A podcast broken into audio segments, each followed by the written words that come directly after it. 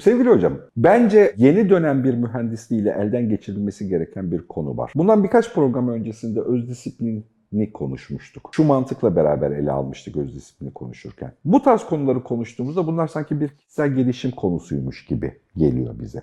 Halbuki artık masaya oturduğumuzda bariz yazılım biliyor musun, Photoshop kullanabiliyor musun, Premiere'de bilmem ne yapabiliyor musun gibi teknik bir beceriyle tanımlanıyor. IBM işe alımlarında ya da dünyanın çeşitli şirket işe alımlarında öz disiplin sahibi misin, odaklanabiliyor musun, yüksek ekip çalışması, organize ekip çalışması yapabiliyor musun gibi tanımlar. Bizim gibi 50'li yaşlarda olan insanlar için bunlar yani 20'li 30'lu yaşlardayken hobi, temenni seviyesinde yumuşak tarifli cümlelerdi. Şimdi mühendisliği olan cümleler ya da böyle iddialı talepleri var. Bunlardan bir tanesi en kritik bulduğum ikincisi şu odaklanma konusu. Yani gerek freelance olalım, gerek yönetici ya da kendi şirketimiz olsun, gerek de bir yerde çalışıyor olalım. Gerçekten bir şeye yüksek odak göstererek, konsantre olarak öğrenme, tecrübe etme ya da uygulama, hele de bu teknolojiyle beraber işi çok hızlandırabiliyor, süreci çok daha aktif hale getirebiliyor çok daha az hata yaparak karar verebileceğimiz bir sürece doğru götürüyor bizi. Bu kadar kritik bir konuyu da az önceki söylediğim gerekçeden kaynaklı şeymiş gibi oluyor. Abi telefonu sessiz al odaklanırsın gibi hani hani sadece konu bununla ilgiliymiş gibi bir şey olarak algılıyoruz. Halbuki öyle değil yani odaklanma başka bir konsantrasyon istiyor. Bunun hem neuroscience'dan alıp biyolojik karşılıklarımızda olduğumuz yerden alıp hem de şimdiki sosyal değerleriyle beraber bir elden geçirelim. Yani odaklanma aslında neydi? Bir şeye odaklanma ile ilgili talep talep edilen, piyasada talep edilen şey ne? E, biz buna nasıl adapte olabiliriz? Biz bu konuya nasıl odaklanalım? Ha, ha, Benim bu şakayı da yapayım. e, şeyi Açık Beyin'deki uygulamalı nörobilim okulunda mesela katılımcıların en fazla faydalandıklarını söyledikleri kısım bununla ilgili. Çünkü nörobilim olarak çok çalışılmış bir mevzu. Hı hı. İstersen daha önce Can Can'da yapmadık ama detaylı, çok detaylı olmadan temel düzeyde beyinde dikkat nasıl çalışıyor, dikkat nasıl oradan oraya geçiyor, yani bir konuya odaklanmanın devresi neler? Kısaca ondan bahsedeyim. Mesela onun üzerine konuşabileceğimiz çok nokta var. Güzel. Şimdi beyinde üç tane ana şebeke var bugün üzerine çok uğraştığımız. Bunlar sinir hücrelerinin oluşturduğu ağlar olarak düşün. Ama böyle sabit ağlar değil yani. Her bir sinir hücresi grubu başka başka ağlarda da görev yapıyor ama bir ağ çalışmaya başlayınca öbür ağ devreden çıkıyor. Buna biz nörobilimde antikorele çalışma diyoruz. Yani biri çalışınca öbürü susuyor, o çalışınca bu susuyor falan gibi. Şimdi üç ağın isimleri sırayla bir varsayılan durum şebekesi. Bu artık inşallah çok meşhur oldu. Duş yaparken, tuvalette otururken hiçbir şey yapmadığın durumda, bir yere konsantre olmadığın halde zihnin gezinme halinde olduğu, o dalgın dalgın dalıp gittiğin zihin hali. Bu bir. Burayı Default Mode Network diye de bilinen orijinal adıyla bu varsayılan durum şebekesi yönetiyor. İkincisi şimdi konumuz olan dikkat şebekesi. Dikkat şebekesi de şu anda mesela sen de anlayabildiğim kadarıyla yani fake etmiyorsan bana kitle olan şey ne diyor bu herif diye böyle buraya odaklanıyoruz ve onu dinliyoruz. Bu dikkat şebekesi varsayılan durum şebekesinden bir anahtarla, bir e, köprüyle dikkat şebekesine geçişle devreye sokuluyor. Ne demek istiyorum? Böyle zihnin böyle takılırken mesela şöyle bir şey görüyorsun ve oraya dikkatini veriyorsun. Dikkati bir yerden bir yere aktarırken biz dikkati önce oradan kesip sonra başka bir yere getiriyoruz. Arada bu default mode network dediğimiz faaliyet devreye giriyor. Yeterince dikkatini odaklamadan durabilirsen. Tam bu varsayılan durum şebekesiyle dikkat şebekesi arasında bir şebeke daha var. Bu şebeke de dikkatini nereye kitleyeceğini belirleyen belirginlik ağı dediğimiz bir şey. Saliency Network diye geçiyor İngilizcesi. Bu da şuna benziyor. Mesela biz burayı şöyle gözlerimizle tarayalım. İlk defa bu odaya girmiş olalım bu stüdyoya. Şöyle hepimiz soldan sağa bir bakalım. Sonra buradan çıkalım. Hepimize listeyle gördüğün üç tane şeyi yaz desin. Muhtemelen hiçbirimizin listesi diğerinkiyle tutmaz. Çünkü zihnimizin odaklandığı şeylerin neler olacağını bu belirginlik ağı belirliyor. Mesela o sırada bizim zihinsel hikayemizde ne bizim için önemliyse, mesela su suyu görüyoruz gibi düşün. Yani orası benim dikkatimin nereye yöneleceğini tespit ediyor. Şimdi bu üç şebeke şöyle çalışıyorlar. Lay lay lom takılıyorsun, bir anda aklına bir şey geliyor, gidip açıp bilmem ne. O aklına o şey nereden geliyor? Belirginlik ağı diyor ki oğlum takvim takvim diyor. Bak bilmem ne toplantısı vardı diyor mesela. Hop hemen dikkat an telefonuna yöneliyor falan o işi hallediyorsun. Bir kas gibi. Mesela çalıştıkça güçlenebiliyor. Hedefi, odağı ve kapasitesi genişletilebiliyor. Bütün şebekeler için bu geçerli. Ama özellikle dikkat şebekesinin mesela herhangi bir yere odaklanması problem değildir. Problem onu orada tutabilme becerisidir. Çünkü mesela dikkat eksikliği sendromlarının çoğunda, bu arada şey de söyleyeyim abi, dikkat eksikliği video çektiydik soruyorum da ben orada bir iki iyi fırça yedim. Çünkü bunlar beni klinik dikkat eksikliği konusunda konuşuyormuş gibi dinlemişler. Orada da belirtmemişiz. Bu günlük hayattaki dikkat eksikliğinden bahsediyorduk orada. O klinik olanı zaten başta hariç tutmuştum ama özellikle bu konudan muzdarip olanlar bu ne yani biçim anlatıyorsun falan demişler. Konu günlük dikkat problemleri ki orada özellikle işte bu dijital teknolojinin neler ettiğini falan da bir anlatmıştım. Hani onu belki öyle bir düzeltebiliriz ya da buradan bir hemen disclaimer e, şey yapmış olayım. Şimdi bu dikkati uzun süre bir yerde tutma meselesi birçok faktöre bağlı. Bunlardan en önemlisi ödül. Yani biz eğer o dikkatimiz olan yerde zihinsel bir ödül, haz bir bir şey yaşamıyorsak dikkat orada uzun süre tutamıyoruz. Mesela dikkatini toplayamıyor dedikleri çocuklar o yüzden 6 saat dikkatini hiç dağıtmadan bilgisayar oynayabiliyor mesela. Orada bir sürekli bir haz unsuru var. O çocuk oradan dikkatini çekmiyor ama normal zamanda öğretmene bir 3-30 saniye bakıyor. Diyor burada hayat yok. Kafayı başka yere çeviriyor ve mesela bu tip insanların zihnini izlediğinde de şunu görüyorsun. Dikkatini bir yere veriyor. Tam odaklanıyor. Tam böyle bir aydınlanma olacak. Zırt diye zihin şeye geçiyor. Default mode network'e geçiyor. Bir anda ha ha ha uçuşuyor. Olur ya bir anda gündüz düşlerine dalarsın. Kafan oraya buraya gider. Gözünü bir açarsın bir sonraki derse geçmişsin mesela. Okulda çoğumuzun başına gelmiştir. O dikkati orada tutabilmek için bir haz lazım. iki yeterli bir neden lazım. Neden de zaten haz demek. Çünkü işte bu muhabbeti merakla izliyorsa birisi mesela burada bir sonraki cümleyi merak ederek ve her duyduğu cümleyle de oh bu sefer güzel oldu gene Can Canan, masadaki üçüncü kişi gibiyim süpersiniz falan diye dinliyorsa eğer bunun sonuna kadar dikkatini koruyabiliyor. Bazıları sonuna kadar dikkatini koruyamayacağı için şu anda bizi çarpı bir buçukta ve çarpı ikide izliyor. Beni nasıl çarpı ikide izlediklerini hala anlayabilmiş değilim. Vallahi bir gün açtım kendimi çarpı ikide. Eve sokulacak adam değilim. falan. Zaten hızlı konuşuyorum. Orada iyice abartılıyor ama mesela bu da günümüz dünyasında dikkat süresini kısaltmak için kullandığımız bir şey. Fakat bunu yaparken kendimize niye iyilik yapmıyoruz onu söyleyeceğim. Bir şeyin üzerine ne olursa olsun uzun süre dikkat tutmayı talim edebildiğimiz sürece başka şeyler üzerine de dikkati tutmayı kuvvetlendirebiliyoruz. Yani burada spor salonunda çalıştığın ağırlık evde kutu kaldırırken yardımcı oluyor gibi düşünelim bunu. Fakat işte tabii ki doğal olarak gelen soru o zaman ben sürekli bilgisayar oynayayım. Oraya 5 saat konsantre olayım. Öyle olmuyor. Çünkü bilgisayar oyununun verdiği hazzı dış dünyadaki standart bir şey vermediği için dış dünyadaki normal bir işleve uzun süre konsantre olma becerisini arttıran herhangi bir pratik tekrar senin belki daha sıkıcı bir şeye de konsantre olma becerini gözle görülür derecede arttırabiliyor. Mesela biz işte nörofeedback tekniğiyle ne yapıyoruz mesela? Dikkati belli bir odakta tutmayı ödüllendiren bir koşullandırma algoritması kullanıyoruz. Kişi o dikkati oraya odaklandığına dair beyin sinyallerini yaymaya başladığında ekranda izlediği şey daha güzel, daha bonuslu, daha tatlış oluyor. Dikkati oradan dağıldığında şey düşüyor, o ödüllendirme düşüyor. Böylece beyin yavaş yavaş diyor ki baba burada kalırsak bu iyi. Ve orada kalırsak dediği şey aslında oyunun kendi ödülü değil. Saçma sapan bir oyun ya da normal bir film izliyorsun. O gerçekten bir işe konsantre olduğunda yayman gereken beyin dalgasını yaydığın durum. Yani attention network dediğimiz o dikkat ağının çalıştığı hali kuvvetlendirmeye çalışıyoruz.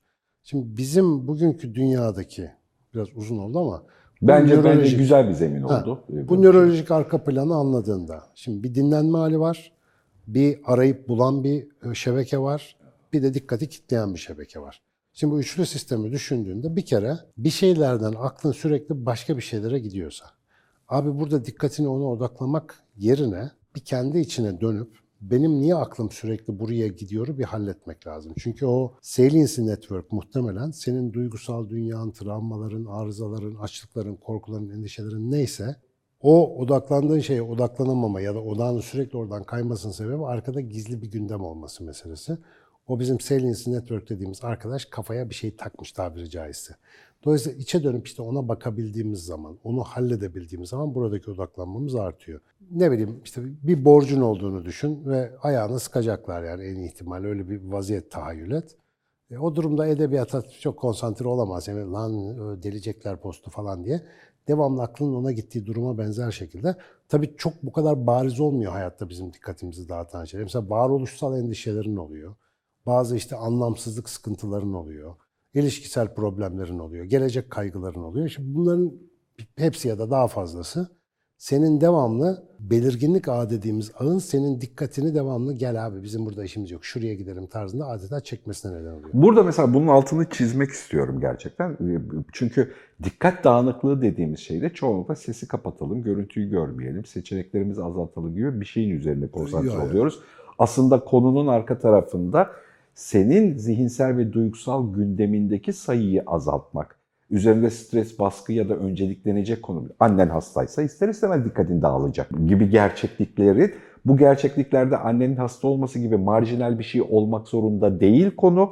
Bazen kendi gündeminde abi kırkına geldik evlenemedik gibi hani gizli önermeyle işin içerisinde olan seçeneklerin de senin normalde yaşamdaki standart gündeminin dağıtıcı ana faktörlerinden bir tanesi olabilir dedin. Bu çünkü çok güzel bir seçenek yani Aynen öyle. Mesela ben çok azımsanamayacak sayıda şimdiye kadar 20-30 tane şuna benzer mailler almışımdır. Hani ben hep böyle kendini aşma, coşma, yaşın kaç olursa olsun yeni bir şeyler yapma gazı veriyorum ya devamlı konuşmalar o yönde. Mesela şöyle bir 40 yaşındayım, 50 yaşındayım, işte 55 yaşındayım. Ya bu zamana kadar hiç dişe dokunur bir şey yapamadım ama bundan sonra bir şey yapmaya niyetlendim siz duyunca. Şimdi bir kere bu mailde bir sorun var. 50 sene hiçbir şey yapmadan yaşayamazsın. Bir de öznel hikayede bir problem var. Bu problem diyor ki sen şimdiye kadar bir şey yapmadın. Şimdi bu taşınabilir bir zihinsel yük değil. Şükür eksikliği dedikleri şey var ya mesela nöropsikolojik araştırmalarda gratitude and brain yazsınlar mesela şükran hissi ve beyin. Sadece bunu yazdıkları zaman sabahlar olmasın ne yayınlar var. Kalp ritminden beyninin dikkat şebekesinin çalışmasına kadar her şeyi değiştiriyor. Niye? Mesela şükran hissi var olanı fark etmek ve ona teşekkür etmek anlamına geldiği için senin bütün modunu bir kere rahatlatıyor. Yani seni bir rahat faza geçiriyor. Şimdi sen kendi hayatınla ilgili böyle bir altı hikayeye sahipsen, böyle bir kor inanca, öz inanca sahipsen, bu öz inanç seni gazete okurken bile yalnız bırakmıyor. Bir şey okuyorsun, güzel umutlu bir haber var. Ulan 50'ye kadar bir şey yapamadık bundan sonra falan. Yani zihnin hemen oraya gidiyor. Ya çok tatlı bir yere denk geldiğini düşünüyorum gerçekten. Çok da kritik ve önemli olduğunu düşünüyorum. Bir kere şu şükür konusuyla alakalı bazı kavramları kurumsal inançlar ya da dinler kapattığı için ya da bloke ettiği için e, rasyonel bir zihin o, o kavramı kendisini anlamakta ya da kendi hayatını adapte etmekte zorlanıyor. Çünkü ben bunu geçtiğimiz birkaç yıl, yılın içerisinde öğrenmem gereken şeylerden bir tanesi oldu. Bazen doğru zamanı, gün içerisinde, haftanın içerisinde ne güzel lan, çok iyiyim şu anda. Her şey tatlı, yerinde, ne güzel. Sistem çalışıyor ya. Evet. Dolunayda, hayatta bilmem ne diye her şey güzel yani şu anda içinde olduğum şey duygusunu bilme hali muhteşem bir zemin veriyor sana. Yani gerçekten hay- hayatta yaşamayla alakalı. Ama biz bunu hep işte kurumsal dinlerin belli havuzunda bir yere bağladığımız için onu konuşamaz. Yani rasyonel düşünüyorsak, akılcı bakıyorsak bu konuyu böyle konuşamayız gibi bir şeyde çaprazlık yaşanıyor. Bunu çok önemli buluyorum. Gerçekten iyi bir zemin. Bir de bunun üzerine bu senin günlük konsantrasyon dediğin hayatta işte işime konsantre olmak, bir şeyi yaparken günde en azından 45 dakika bir işi yapabilmenin engelinin de bu bakış açısından, bu pozisyonlamadan, bu düşünme yönteminden kaynaklanıyor olabileceği buradaki dikkat dağınıklığının ya da pozisyonun bu çok güzel bir bağlantı. Çok ve insanın kendi içinde rahatlıkla kontrol edip bulabileceği de bir mekanizma. Yani onu aynı zamanda bu değiştirebilmek anlamına da geliyor. Hep yani bunları hep anlatırken aklıma şey gelir işte o Boğaz Köprüsü'nden metrobüsle geçerken benimle beraber metrobüse seyreden diğer insanların benim hiçbir hayretimi paylaşmıyor olmaları neredeyse. Boğaz'dan geçiyorsun ya ve bu otobüs gibi yüksek bir mesafede dünyanın en güzel manzarasından geçiyorsun. Niye cep telefonuyla oynuyorsun? Ya da buradan her gün geçiyor olmak senin onunla uğraşmana bir e, bahane midir yani? Böyle bir şey olmaması lazım ama kafada bir hikaye var mesela. Burası default zaten. Bu bir şey değil ki. Ama mesela oradan geçerken hissettiğin şükran hissinin, hissedebilirsen eğer, oh lan bugün de burayı gördük şükrünün, sana ne yaptığını bilsen o cep telefonunun elini sürmezsin orada. Yanındakiyle muhabbeti kesersin yani öyle. Bizim arabayla falan da geçsek, Gökay her zaman şeyden geçerken, ben bazen bir şeye dalıyorum ya mail yazıyorum falan. Hocam köprüye geldik diyor. Ben hemen işi gücü evet evet köprüdeyiz. Çok şükür ya Rabbim. Bugün de buradan geçiyoruz diye. Hani o fırsatları değerlendirmekle alakalı bir irade var burada aslında. Şimdi yani bunu niye örnek verdim odaklanma konusunda? Bizim odağımızı dağıtan şey genellikle hayatta kalma donanımı olarak sürekli çalışmaya programlanmış beynin. Bir endişe, bir çapanoğlu, bir belirsizlik, bir, bir şey varsa ona takılmasıyla çoğu zaman alakalı. Bu çok derinde, çok gizli, e, yani örtük bir şey de olabilir. Ya konuşunca aa hakikaten lan falan diyebileceğim çok bariz bir mesele de olabilir ama klinik olarak hakikaten hücresel ve nöronal bazda dikkat eksikliği diye o tanısını koyduğumuz o meselenin dışında, orası klinik bir mesele çünkü, böyle bir hastalık var. Normal insanın bu kafa dağınıklığı ve kafa karışıklığı bu iç sohbete vakit bulamamasından kaynaklanıyor büyük oranda. Aslında bak mekanizma Muhtemelen dikkat mekanizması bu anlattığım kadar değil bu arada. Bu çok basitleştirilmiş bir model. Beyin görüntülemesinde görebildiğimiz kısım şimdilik burası. Ama bu mesela dinlenme durumu yani hiçbir şeye odaklanmama durumu. Bak o ne kadar lazımmış burada anlaşılıyor. Çünkü dikkatini bir yerden başka bir yere sağlıklı bir şekilde alabilmen için o hiçbir şey yapmadan durduğun ara duruma işte o mind wandering, zihin gezmesi dediğimiz alana ihtiyacın var. Orası olacak bu şeye benziyor. Yani feneri şuradan şuraya tutmak gibi. Yani o feneri buradan buraya geçecek. Fener burada kaybolup burada gözükmüyor ki. Lan bir seyahati var. Arada bir yerler aydınlanıyor. Odaksız bazı e, gezinmeleri oluyor o ışığın. Öyle bir şeye ihtiyacımız var. Mesela hiç durmamacasına 7-24 mesai yapan bir kafa bu yeteneği kaybediyor. İşte kas gibi dedim ya. Mesela bir yere odaklanma çalışması. Alternatifleri kapat, cep telefonu sustur. Bu ne zaman lazım? Spor salonuna giderken takım elbise giyilmez ya da yanında kitap götürülmez. Çünkü spor salonu idman yeridir. Orada belli bir zamanda belli bir ajandaya vakit ayırmalısın. Bu tip idmanlarda okey kapat. Mesela meditasyon yapıyorsun bilmem ama günlük hayatta doğalında zaten bunlar var. Sen bunların içerisinde konsantrasyon yolunu öğrenemedikten sonra daha dün bak HES kodu göstermeden giremiyorduk AVM'lere bilmem nelere. O cep telefonunu kapatamayacağın günler gelecek. Cep telefonun senin içine girdiği günler gelecek. Yanlış anlaşılmasın. Teknoloji Yine, vücuda- yine de gözümüzde canlandırma. yani vücuda eklemlenecek teknoloji yani. Sen yapacaksın bunu, başkası yapmayacak yani. Ve o 7-24 online olduğun, yani yarı dijital bir canlıya dönüştüğün dönemde onu kapatayım, mapatayım, bildirimleri susturayım, düşünce gibi bildirim alacaksın belki öyle bir şey olacak. Öyle bir geleceğe ki çok uzak gözükmüyor şimdi, hazır olabilmek bugünün dünyasında hani şu şey misali gibi dağda ermek kolay gel şehirde er demiş ya iki öbür kardeş hani. şey Çok olan. buna Onun istinaden bir şey söyleyeceğim. Çok güzel bir cümleyle de denk geldi. Birincisi ilk söylemek istediğim hikaye e, bu dikkatle alakalı mevzunun, bu mesela işte sosyal medyada Reels'larda kaybolma isteği, YouTube'da Shorts izlerken kaybolma isteği. Bunun aslında duygusal background'umuzu temizleyememenin kaçak noktası olarak kullandığımızı fark etme. Bu bir boş döngü dolu. duramama bak. Boş duramamanın bir Sadece boş nedeni. duramamanın ötesinde daha önemli bir durum var. Aslında kendini saygın hissetmediğin bir iş ve iş ilişkileri içerisinde olduğunda e, duy, mesela şunlarla baş etmek zorundasın. Aslında senin kişiliğine uygun değil. Orada o cevabı vermen gerekiyor ama o cevabı verirsen işte o ekonomiyi ya da işte oradan oluşabilecek iş zincirini kaybetme riski taşıyorsun. Bu tuhaf ve kötü ve günlük hayatımızın çok olağan stres gruplarından bir tanesi. Şimdi böyle bir stres grubunun içinde saygısız biri var, orada bir şey söylemen gerekiyor ve bu hep var. Arabayı park ederken de var, iş yaparken de var. Ne bileyim işte yani sana birisi telefonda ya sana yalan söyleyen bir sürü koca marka var yani. Hani ve mesela şöyle çıkmazlara giriyorsun. Sana telefonda birine yalan söyletiyor. Bir kız çocuğu seni arıyor ve hani biz bilmem ne izliyor. Hal- Halbuki o olmadığını anlıyorsun falan orada bir şeyler falan. Devamlı bunların içerisinde kaldığın bir yerde duygusal olarak kendine temiz bir zemin bulamadığında bunlardan kaçabilmek için o shorts çok iyi bu, bu da diye bir duruma geçmeye çalışıyorsun. Yani kendine kaçınarak uyuşturduğun yer. Halbuki dikkat dağınıklığını temizlemenin yolu bunlardan temizlenmekle ilgili. Yoksa telefonu kapatmakla ilgili değil. Bir de işte öznel hikayelerindeki problemleri düşünsene. Yani kendinden hoşnutsuz, işinden, çevrenden, her şeyinden.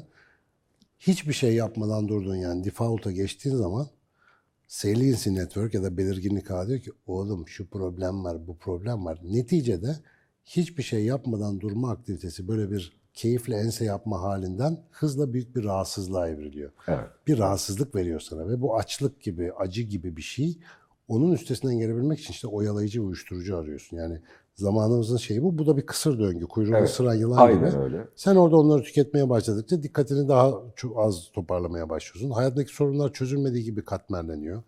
Uyuştuğun için gerekli tepkiyi hesaplayıp veremiyorsun. Orada yetkinlik Halbuki şöyle bir döngüye almak gerekiyor. Bunu basitleştirmek gerekiyor gerçekten.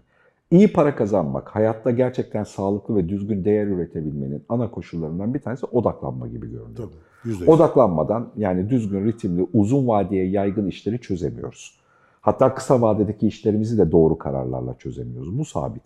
Odaklanabilmek için kirli ilişkiler, kirli duygusal dengeler, üzerinde baskı ya da stres ya da işte yağma etkisi, kentli insanın üzerindeki yağma etkisini ortadan kaldıracak bir duygusal dayanıklılığa ve ilişkiler temizliğine ihtiyaç var. Şimdi bizim kısır döngümüz tersiyle başlıyor. Aklıma reels psikologları geldi. Toksik insanları ve narsistleri hayatınızdan çıkarın. yani evet önce senden başlıyorum Biz falan. de diye. yapalım Mustafa. Bir buçuk milyon izleniyor ya. Narsist bunlar. Ya ya. evet bir, bir narsist, Zaten şey, narsist insan yüzünden çok ekmek yedi insanlar gerçekten. değil. Ya, internette harika bir şey var. Yani Reels izliyorsan senin dışında herkes narsist. Reels izliyorsan ama. Reels izleyen de sıkıntı yok. Çünkü o evet hemen paylaşıyor bir de. Diğer arkadaşlar da görsün. Narsistlerle böyle E başarıyor. çünkü yani işte mu- muhtemel eşiyle ilgili sorunun zemininde işte o videodaki anlatılan şey var yani hani duygusal anlamda. Ya da patronuyla ilişkisinin içerisinde o videodaki etki var. Bir yerde daha zikrettim. Geçenlerde podcast'te bir Amerikalı komedyen ismini hatırlamıyorum şimdi. Aslında herifi de severek dinliyorum da. Ee, narsizmle ilgili çok güzel bir tarif yapıyor. Narsizm öyle güzel bir şeydir ki diyor. Hastalık ondadır, belirtileri sendedir. Süper bir şey gerçekten. Narsist sürekli arıza bulur ya sende mesela. Bence en veciz anlatımı bu. Bu kadar kısası realiste gitmez muhtemelen. İncelikli bir- güzelmiş, bir güzelmiş. yani o uyuşturucular abi bugün hayatın mütemmim cüzü olduğunda biz daha sonra başımıza gelen her şeyle ilgili suçlayacak birilerini bulmaya da devam ettikçe bu meseleyi çözemeyeceğiz. Bu hep şimdi e, spiritüel, ezoterik ya da New Age bir şeyler zannediliyor. İşte o evrene yansıt gelsin kafasında. Görselleştir, odaklan ve yap. Abi bu insanın normal işleme biçimi zaten. Yani sen bir ne bileyim dürtüsel köprü yapamazsın ki yani o köprüye bakacaksın, ölçeceksin, planlayacaksın değil mi? Dürterek köprü olmaz yani. Durmaz o orada. Dürtüye verdiğim beden dili çok iyi ama Dürtü böyle yani. Öyle köprü olmaz. Yani Bayıldım. hayat tabii. Hayat da böyle abi böyle bugün bunu yapayım, onu bunu yapayım, bunu dedi yapayım, Reels'te bunu gördüm. Tamam evde kabak çekirdeğinden kabak gene yetiştir. Yani o Reels'ten öğrenilen şeyler de güzel şeyler de var. Ama senin hayatında uzun vadeli bir şey yapman için bir mefküre, bir kitlenme ve ona arada bir geri dönme. Mesela küçüklüğümde bana yöneltilen bir yöneltilen demeyeyim de şüphelenilen bir şey vardı. O zaman otizm böyle moda değildi.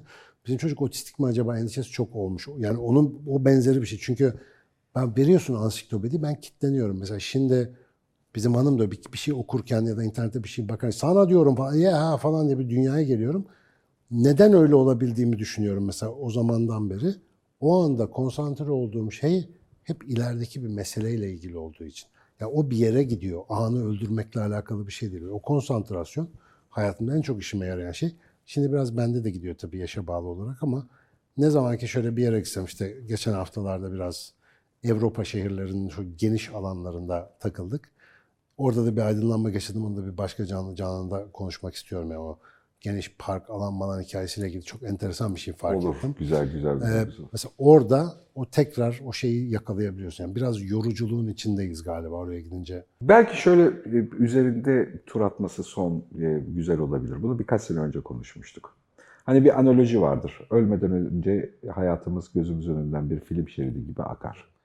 O film şeridinde neleri görürüz diye. Bunun sohbetini yapıyorum. Bazen egzersizler de yaptırtıyorum. Yani şimdiye kadar ne yaptığını hatırlamak açısından bir hatırlasana bir kendine bak ne yapıyorsunla alakalı. Hatırladığımız hiçbir şeyde şimdi konsantre olduğumuz şeyler yok. De aynen öyle. Yani hatırlamak Reelsleri için- de hatırlayamayacağız son Evet. Reels'leri zaten hiç o bölümlerin hepsini şöyle hatırlayacağız. Böyle böyle böyle böyle, böyle, bir, bir şey yapıyorsun gibi hatırlıyorsun e, bir şeydi. Dikkate değer hiçbir şeye dikkat vermemenin bedelini de bir gün ödeyeceğiz. Bir yani. gün ödeyeceğiz ya da filmimiz kısa olacak yani. Üç buçuk dakika falan orada altı tane şey geçecek falan. Doğmuşuz. Hayatım Annemizi bir anda gözümün falan. önünden geçti 65 sene ama 13 saniyede bitti. Odaklanma para kazanmanın iyi başlıklarından bir tanesi. Normalde markalaşırken, e, şey yaparken de bu fırsat bataklığından çıkıp yani herkesin çokça fırsatı var. Bir tanesine odaklanma da çok kritik bir başlık. Bunun altında günlük gündeminin içerisinde odaklanma. Bu çok böyle kabaca üzerine konuşmuştuk ama bugün çok temiz oldu gerçekten Can Can'a da teşekkür ediyorum. Odaklanmanın o cep telefonunu kapat uykudayım bilmem ne moduyla alakalı olmadığını, odaklanmanın aslında duygusal background'unu temizleyerek odaklanabilmenin, asıl odak dağıtıcı sistemin bu olduğunu hatırlatarak bakma Çok tatlı oldu. Sonucunda da gene kadim olan hatırlatmanın bak burada nasıl çalıştığını fark edebiliriz. İstikrar mucizedir derler. İstikrar mucize. İstikrar kararda kalmak, bir noktada, bir odakta kalmak yani. İşte o başarı, zenginlik ne istiyorsan işte hayatında. Onun için odaklanma becerisi. Bugünün dünyası odak dağıtmaya bu kadar para boşuna harcamıyor abi. Bu kadar yatırım boşa değil. Sen odaklı olursan sistem bozabilirsin. O yüzden riske girmeye gerek yok. Bizim verdiğimizde sen takıl. Öyle canki canki gezelim yani. Odaklanan herkes iyi sonuç alıyor. Buraya odaklandığınız için sizi tebrik ediyorum.